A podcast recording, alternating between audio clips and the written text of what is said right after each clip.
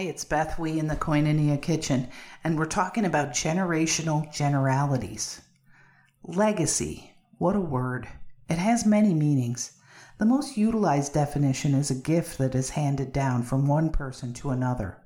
Most of us think in terms of what our children will inherit when we leave this world, or how our social contacts may benefit their endeavors.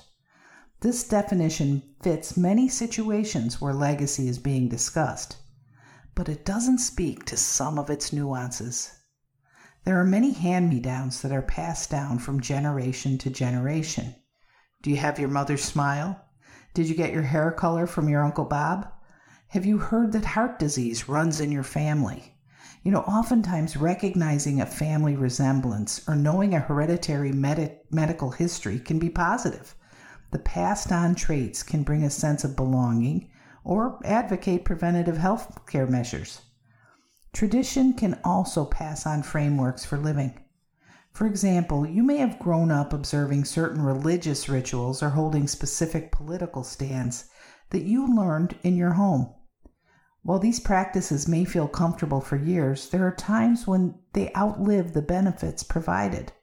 When that happens, it's time to review those convictions and ascertain if they really represent your individual values. Do you currently agree with the dogma passed on from former generations? Does the historic enhance the contemporary? You know, unconscious repetition based on learned ideologies can slow cultural development as well.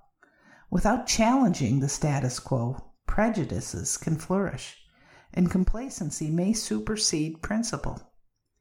A hundred years ago, women in America were given the privilege of voting.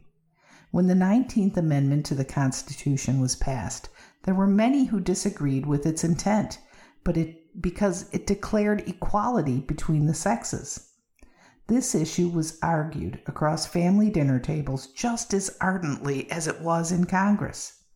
Though the law was enforced and women cast their ballots, conventional thinking had to change by individuals that stepped out of their generational stances that no longer served society.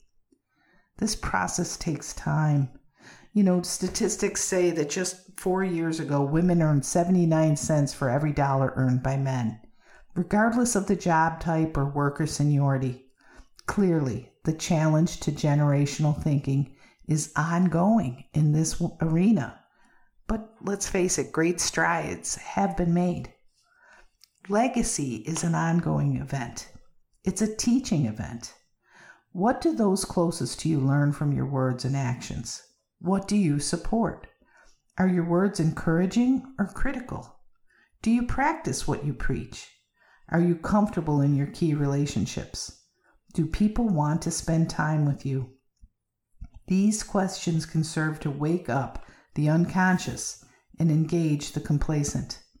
The wonderful reality is that you can choose the legacy you leave each day by examining generational codes and rewriting those that don't champion your personal principles. Even if you haven't endorsed or practiced a generational family standard for years, this message is still for you. Dismissal of one of these codes without challenge can leave a void.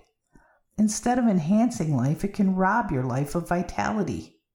One example of this is a person raised with extreme religious requirements who now denounces the spiritual realm completely.